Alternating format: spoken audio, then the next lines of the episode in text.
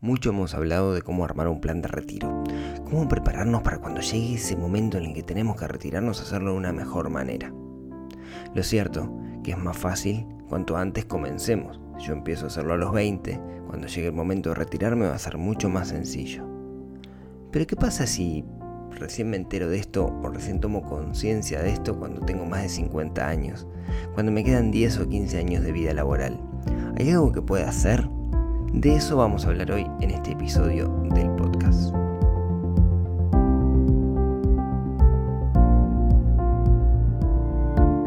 Muy buenos días, tardes, noches para todos. Bienvenidos a este episodio número 65 del podcast de Neurona Financiera, donde intentamos charlar, donde intentamos hacer que se despierte esa neurona que tenemos un poquito dormida, para que nos metamos en el tema de la finanza y no lo veamos como, como un cuco.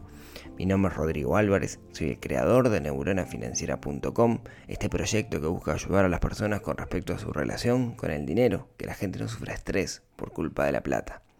Y hoy un capítulo muy especial, inspirado en realidad en una institución financiera. El otro día me llamaron y me dijeron, mira, tenemos un problema. Problema no, tenemos una realidad. Y es que tenemos muchas personas que están mm, no cerca, pero que ya está en la etapa final de su vida laboral, digamos, gente que hace muchísimos años que trabaja por aquí y que queremos que eh, de alguna manera se vayan preparando para tener la mejor jubilación posible. Gente que es mayor de 50 años y que no sabemos si han hecho algo o no con respecto a sus finanzas, con respecto a su jubilación. ¿Hay algo que podemos hacer? Entonces tuvimos una muy linda charla donde hablamos de justamente de algunas cosas que se pueden hacer con respecto a las finanzas personales para gente mayor de 50. Porque cuando hablamos de hacer un plan de retiro, si empezamos a los 20 es una papa. Una papa no, pero es mucho más fácil, digamos, que empezar cuando, cuando me quedan 5, 10 años laborales. En la mayoría de los países nos tenemos que retirar cerca de los 60, 60 y algo, por ahora, ¿no? Cosas que, que seguramente cambien en el futuro. Y lo cierto es que si tomamos conciencia, si tomamos conciencia de eso eh, cuando estamos cerca de la jubilación, va a ser más complicado armar un plan de retiro. Pero hay cosas que podemos hacer. Entonces, la idea es charlar un poquito de, eso y reflexionar sobre eso. El primer disclaimer es que acá estoy hablando un poco desde la teoría, no de la práctica. A mí me gusta hablar siempre desde la práctica. Y, y estoy hablando de la teoría porque no tengo 50 años, tengo 40. Entonces, no viví esto.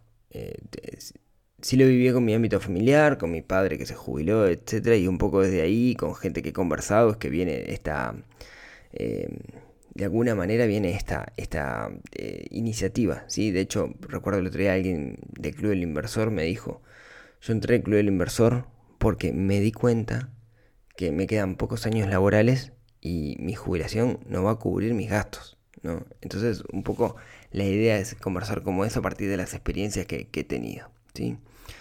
Lo primero, y, que dos por tres lo, menciono, que me parece que, es relevante, es que tenemos que entender que nosotros como seres humanos no estamos diseñados para pensar en nuestra jubilación, para pensar en nosotros del futuro.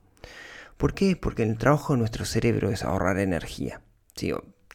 No, es el trabajo de nuestro cerebro, pero nuestro cerebro busca ahorrar la mayor cantidad de energía.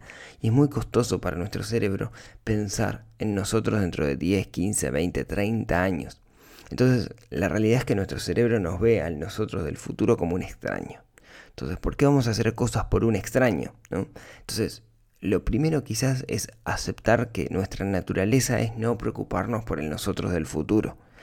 Y de alguna manera esto que estamos haciendo es meter la parte racional sobre la parte animal eh, o más instintiva que tenemos de forma tal de ganarle a esa parte. Entonces, no nos sintamos mal, a todos nos pasa y es parte de nuestra naturaleza no preocuparnos por nuestro futuro.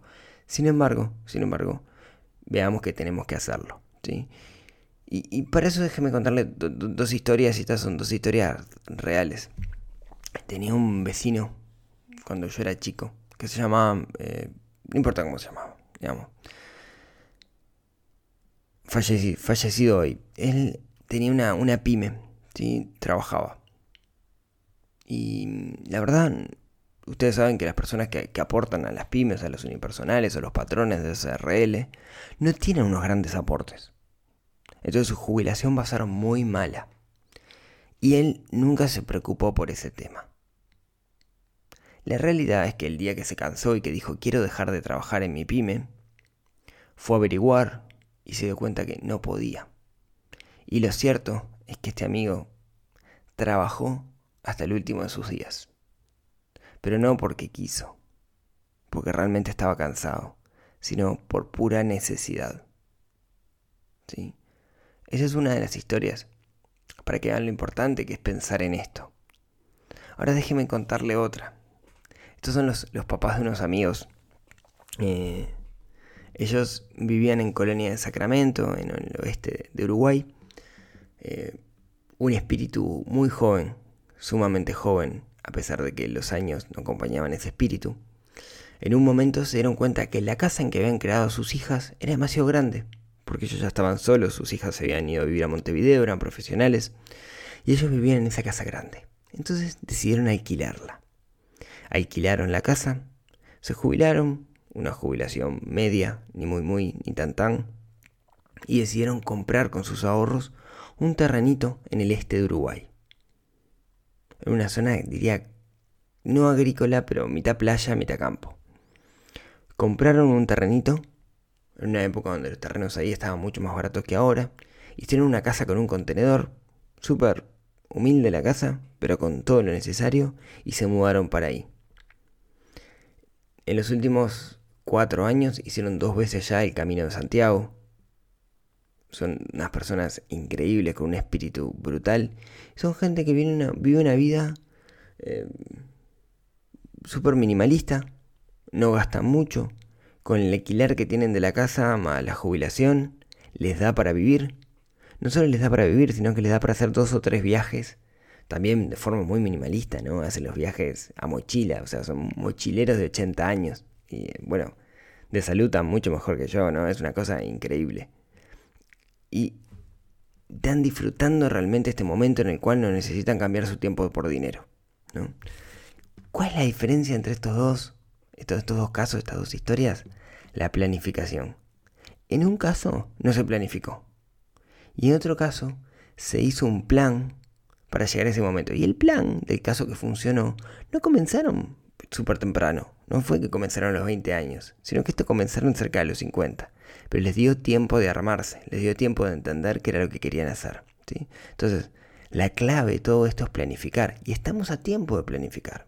¿sí? Estamos a tiempo. Pero lo que tenemos que tomar conciencia es que la jubilación, de hecho la palabra jubilación, viene del latín de jubilare, que quiere decir gritar de alegría.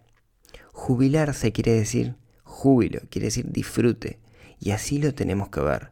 Tenemos que planificar nuestra jubilación, tenemos que planificar ese momento para pensarlo desde el disfrute, no desde el lo voy a sufrir.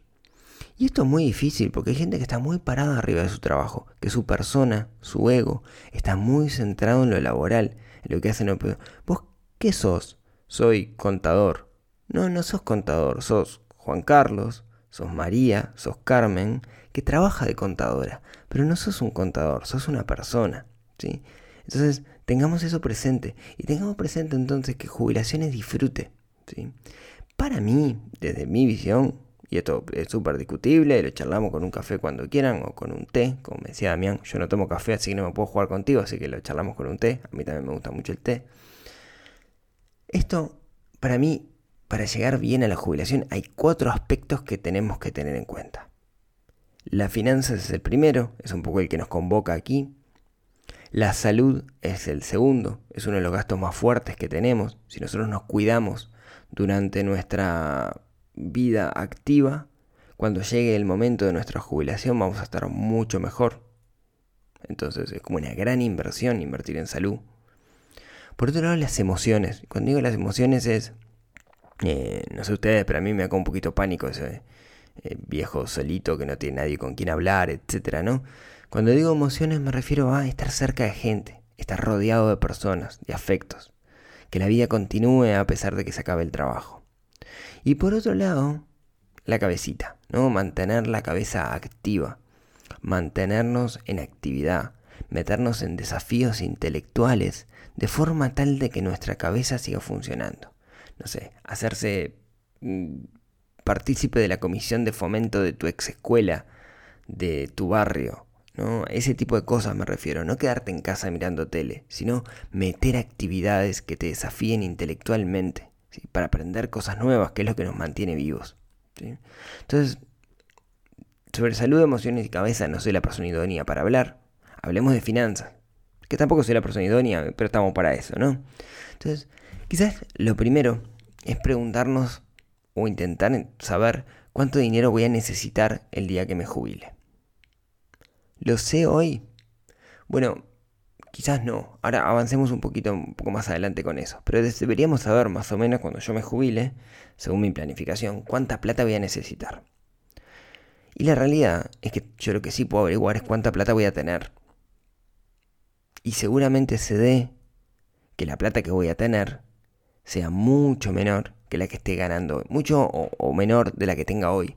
¿Qué quiero decir con esto? Que nuestra jubilación es menor que nuestros ingresos en actividad.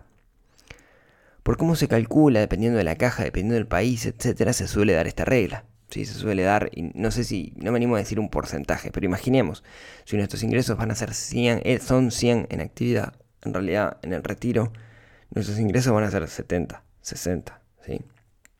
Imaginemos ¿no? que va a ser así, para tomar un escenario malo, quizás sea peor inclusive. Y eso tenemos que de alguna forma ver cómo cubrimos ese gap.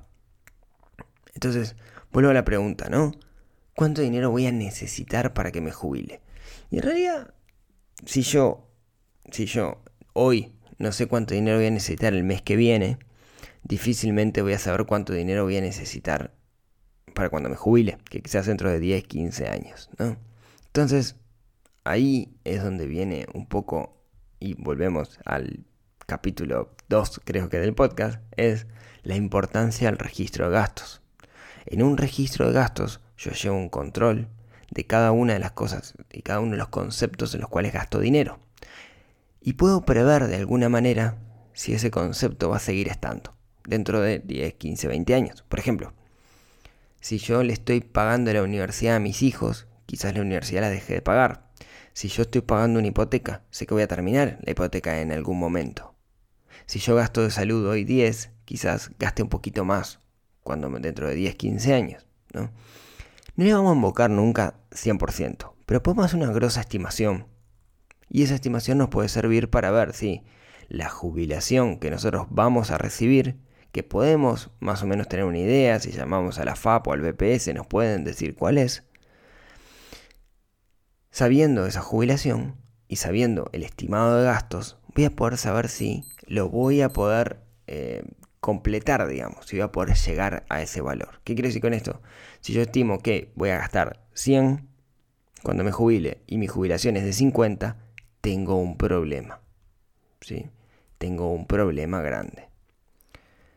Mm, de nuevo, ¿no? ¿Cómo hacemos para a partir de lo que gasto hoy, o un registro de gastos de 3, 6 meses, un año, transformarlo em, en, en, en, cuánto voy a gastar dentro de 10, 15 años, básicamente a grosso modo estimando y me voy a equivocar, pero no puedo dejar de hacerlo por miedo a equivocarme, ¿sí? Mm, quizás lo primero es, yo debería de preguntarme cómo quiero vivir en, mi jubilación. ¿Voy a vivir en Uruguay o voy a vivir en el exterior? ¿Voy a seguir en Montevideo o me voy a mudar para, para mi tierra original? ¿O me voy a vivir al interior? ¿O me voy a ir a la playa? ¿O me voy de país? ¿O voy a vender la casa en la cual estoy viviendo ahora? Porque es de cinco dormitorios y voy a estar solo con mi pareja y me voy a ir a vivir algo más chiquito. Eso, el entender, digamos, cómo quiero vivir cuando yo me jubile, me permite hacer cierto ajuste de estilo de vida que me va a dar una pauta que me va a ayudar a hacer ese ajuste de eh, cuánto gasto hoy con respecto a cuánto gasto en el futuro. Eso es lo primero, ¿no? O sea, lo primero, plantarse y preguntarse, ¿cómo quiero vivir cuando me jubile? ¿Cómo quiero que sea esa vida? Y eso más o menos estimar, digo más o menos porque es una estimación, cuánta plata se me va a ir. Segundo, segundo punto, eh, ver si termino de pagar alguna deuda en ese periodo de tiempo. Por ejemplo, típica la hipoteca. ¿no? La hipoteca uno lo suele agarrar a los 50, 50, eh, perdón, a los 30, 35 años, cosa que lo termina de pagar a los 50, 55, ¿no? Entonces entra ahí y eso te cambia, ¿no? El dejar de pagar la hipoteca. Después, mi consejo es incrementar un delta, incrementar un porcentaje de los gastos de salud. Si hoy de salud gasto 10, pensar que vamos a gastar 15. Y tengamos cuidado con lo que yo le llamo los gastos premios, que es, me jubilé, yo trabajé un montón de años, quiero disfrutar la vida y tendrás a patinar los ahorros en esos gastos premios tengamos cuidado con eso, ¿no? Simplemente tengámoslo, pero tengámoslos. O sea, si yo quiero irme todos los años de viaje a Europa, presupuestémoslos para ver si realmente lo puedo hacer. ¿Por qué? Porque el endeudamiento en esta etapa puede ser sumamente complicado. Si es una etapa donde usualmente estamos más sensibles, y como estamos más sensibles, capaz que si caemos en sobreendeudamiento nos puede afectar y mucho. ¿sí? Entonces, em, decíamos, ¿no? tenemos que hacer ese registro de gasto hoy y después modificarlo para una estimación futura que va a ser a grosso modo, pero nos va a dar una idea. Y después ver si podemos cubrirlo con lo que vamos a cubrir a recibir de jubilación. Igual la recomendación es, como siempre, armar un fondo de emergencia. Otra de las cosas que les puedo decir es, armen un fondo de emergencia de 3 o 4 o 5, los que puedan, egresos, si lo pueden tener en actividad mejor, de forma tal de que si el día de mañana cuando están, cuando están jubilados tienen un problema grave, pueden ir sobre el fondo de emergencia y no tienen que caer en sobreendeudamiento. No tienen que caer en endeudamiento, perdón. O sea, no tienen que caer en pedir un préstamo. ¿sí? Es una, digamos, una etapa donde no quiero, o al menos no me imagino yo con 70 años recibiendo llamadas de una cooperativa o recrédito diciéndome que tengo que pagar sí o sí no, lo quiero vivir, quiero cierta tranquilidad en esa etapa. Entonces, lo mejor es, en vez de pedirle plata prestada a alguien, pedírnosla a nosotros mismos. ¿sí? Entonces, decíamos, vamos a cobrar un sueldo, vamos a cobrar una jubilación que va a ser menor que el sueldo. Y ahí hay un gap. ¿Cómo ¿Cuál es una de las formas de cubrir ese gap? Bueno, una de las formas es por medio de la inversión. ¿no? Esa diferencia yo la podría cubrir si tengo un fondo de inversión.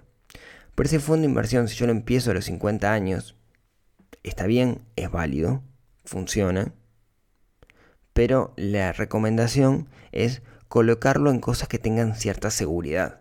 ¿Por qué? Porque cuando uno es joven, si uno invierte en algo que tiene mucha variabilidad, si uno tiene pérdidas, tiene tiempo de recuperarse. Ahora, cuando uno está en los 50, en los 55 años, no hay tanto tiempo de recuperación. Entonces, la recomendación es ese fondo de inversión que buscan para cubrir la diferencia entre lo que van a cobrar y lo que cobran hoy, no meterlo en cosas que tengan mucho riesgo, que sean más bien seguros, por ejemplo, instrumentos de renta fija, inmuebles, etc. ¿sí?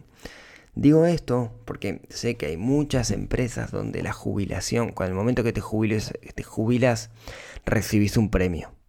En vez de patinarte el premio en golosinas, está bueno invertirlo ese premio para justamente que ayude a cubrir el gap, la diferencia.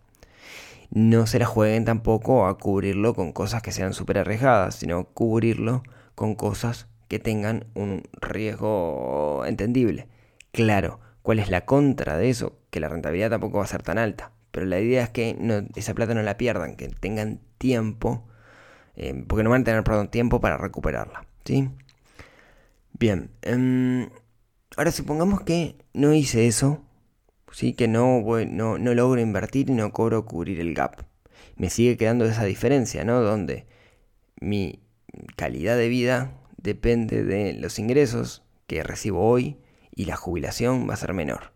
Entonces, ¿qué puedo hacer? Bueno, ahí viene lo primero, reducir mi costo de vida. Es lo que menos queremos, ¿no? Bajar la calidad de vida, bajar el nivel de vida que tengo hoy. Capaz que tengo mucho gasto al pedo y lo puedo cortar, digamos, ¿no? Pero partamos la base de que no. Partamos la base de que ya está, estoy en lo justo. Yo cobro 100, gasto 100 y con eso tengo mi estilo de vida, pero paso a cobrar 70. ¿Qué es lo primero que puedo hacer? Bueno, de alguna manera cambiar los 100 por 70, ¿no? O sea, bajar mi calidad de vida. Esto puede ser sumamente traumático. Cuanto menos dinero recibimos, además, imposible hacerlo, ¿no? Si alguien cobra, no sé, en Uruguay, 12 mil pesos de, de, jubilación, de repente no puedes bajar tu nivel de vida a 12 mil pesos cuando en actividad estabas cubriendo 25. Entonces, eso es lo primero. Intentemos no hacerlo, ¿no? Entonces, ¿cómo puedo yo cubrir ese gap? ¿Cómo puedo cubrir esa diferencia? Bueno, jubilarse no quiere decir que uno tiene que quedarse mirando tele todo el día. uno puede hacer cosas. De hecho, yo respeto muchísimo el valor que tienen las personas, cuanto más grandes sean, por la cantidad de conocimiento acumulado que hay. Yo hace unos cuantos años estaba trabajando en un proyecto en, Venezuela y compartía el apartamento con un par de, veteranos, ¿sí? gente más cerca de los 60 que yo que estaba más cerca de los 30. Y nos poníamos, mientras comíamos, me acuerdo que me hacían cocinar a mí, mientras comíamos nos poníamos a charlar y, em, y, y, ellos empezaron a contar anécdotas de vida que eran increíbles. Yo un momento les dije, me acuerdo, che, qué buena vida que tuvieron ustedes. Y me quedaron mirando con mucha humildad y me acuerdo que Luis, Luis, uno de los compañeros que estaba ahí, me dijo, no, no, es una vida normal. Lo que pasa que hemos vivido mucho. Y eso es conocimiento. Y ese conocimiento se puede usar para un montón de cosas. Por ejemplo, para hacer consultoría, ¿no?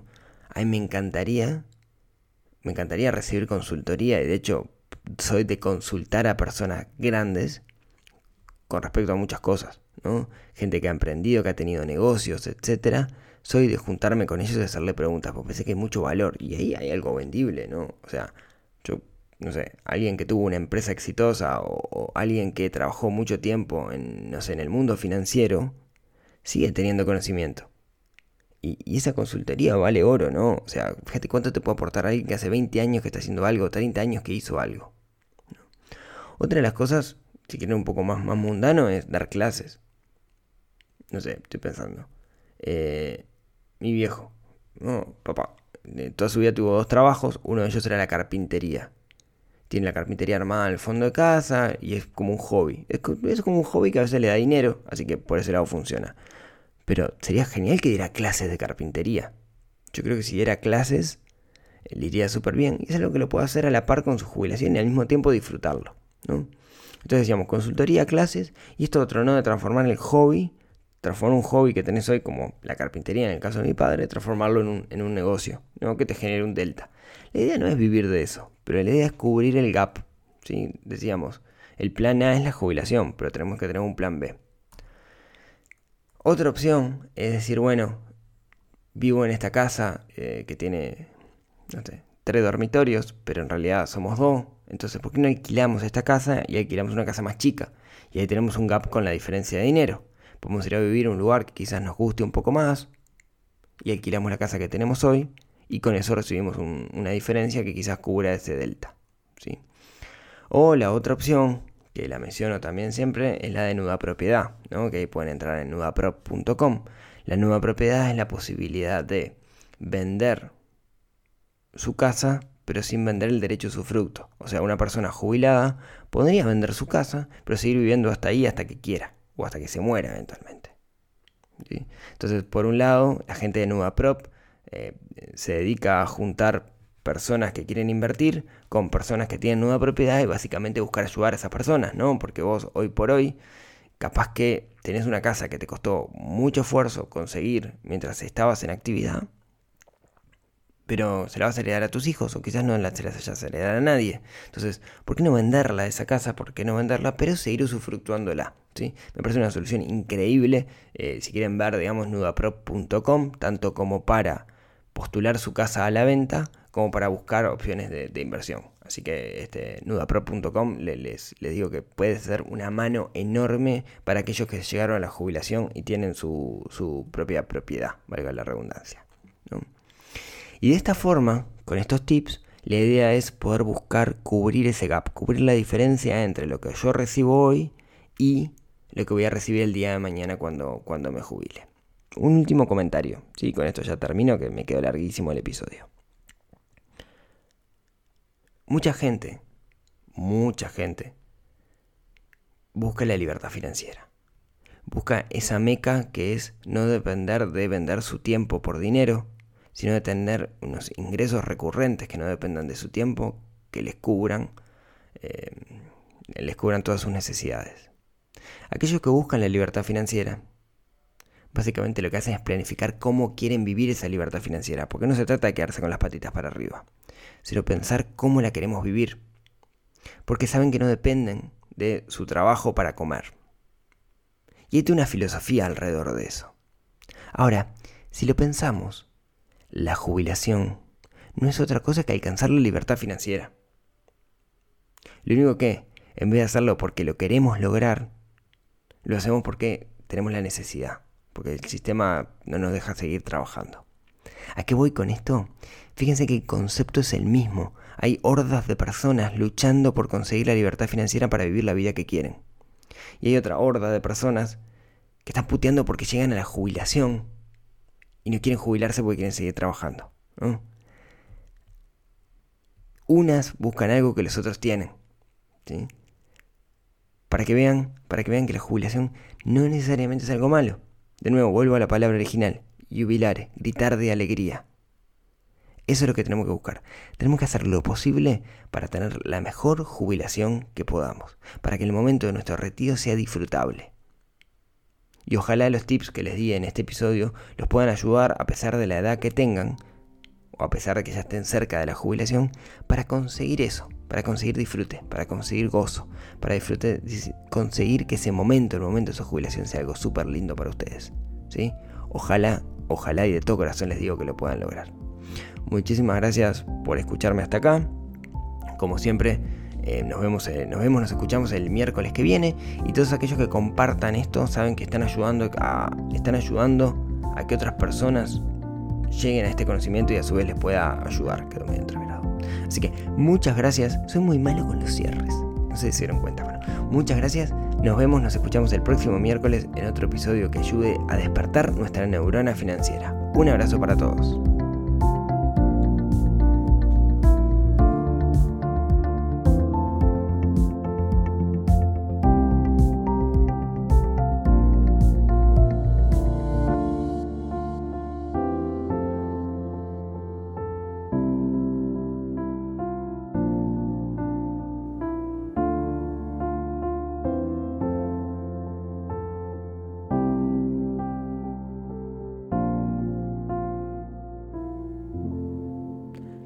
Hasta acá les cuento que estoy grabando este episodio a las 6 de la mañana. Son 6.40 ahora cuando lo estoy terminando. Y por eso, y esa es la razón que tengo la voz retomada. No sé si sienten que tengo más voz de, de hombre que costumbre. Es que me cuesta, me cuesta esto de endulzar la voz. Chau, chau.